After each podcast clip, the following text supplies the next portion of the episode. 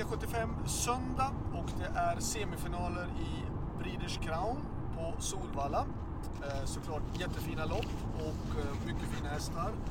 Det viktigaste i de här är ju ändå att försöka kvala in. Det är klart att det är viktigt att, att vinna, eh, men viktigast är att försöka kvala in och det gör ju att folk kör lite annorlunda i de, än i de vanliga V75-loppen.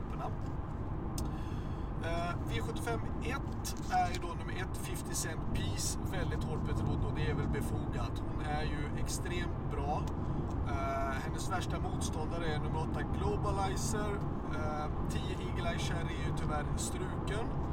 Eh, Visst, vill man vara säker på sin sida ska man ju då ta två stycken hästar, 1 och 8, men jag kan tycka att 1 50 Cent Piece är ett bra stigförslag.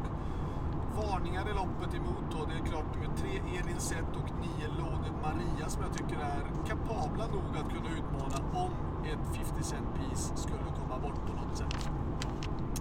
V75 2, det här loppet tycker jag är svårt. Eh, det här loppet är öppet och det är flera bra hästar med i loppet. Eh, fyra Donizetti är såklart en första häst eh, och har det bästa utgångsläget utav de betrodda. Sex Devils Tang fick ju sätta nosen först och vinna V75 senast på Skellefteå och är startsnabb och skulle kunna bita ifrån sig hela vägen från ledningen. 8 Do What You Do Well eh, har ju varit med i alla finalerna hittills i år som har varit i årgångsloppen och är eh, absolut tillräckligt bra för att kunna vinna ett sånt här försök. 9 Cavato Sofin fick ett tufft lopp i kriteriet, men också bra. 10 Felix Orlando och 12 9 Points Lasse. Så att 4, 6, 8, 9, 10, 12. Jag tycker det här loppet är det svåraste loppet i hela omgången och rekommenderar att ta många sträckor. V75 3, 8 Red Lady Express är ju fantastiskt bra. Hon eh, fick stryk på målfoto senast, men är ju jättebra. Ett Chatte Kronos är väl den som skulle kunna utmana, men jag tror att alla andra hästarna släpper ledningen till Red Lady Express. Och hon är såklart en solklar första häst i loppet. Men motstånd saknas inte såklart. Ett Chatte Kronos om hon skulle få ledningen. Och 10 Rehanna VI var ju fantastiskt bra i Oaks-försöket, fick inte till det i finalen, men hon har kapacitet att kunna göra en enorm tid. Så att jag rankar loppet som 8, 1, 10. Själv är jag med nummer 9 i Talimeras, men det är klart att det är svårt att vinna ett sånt här försök. Det gäller att försöka kvala in till finalen. Ska jag nämna ytterligare någon varning då, då är det såklart nummer 6 Isla Mist Sisu som ändå har varit den utav de absolut bästa, men underpresterade senast. Och löper hon upp till vad hon gjorde tidigare i somras, ja, då kan hon absolut vara farlig. V75 4. 2 Barbro Kronos. 7 Hoboken Am. 10 Global Bread to Win och 11 Hall of Am. Det är de jag tycker är mest intressant. 2, 7, 10 och 11. Eh, ehm, själva med nummer 1 The Prime Rose. Hon skulle väl med rätt resa därifrån kunna komma in till final. Men att vinna, ja det kanske är lite för mycket begärt. Ska jag nämna någon varning mera?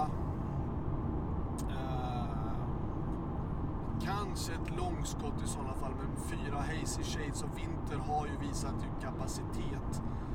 Men det kanske är ett långskott ändå. V75 5.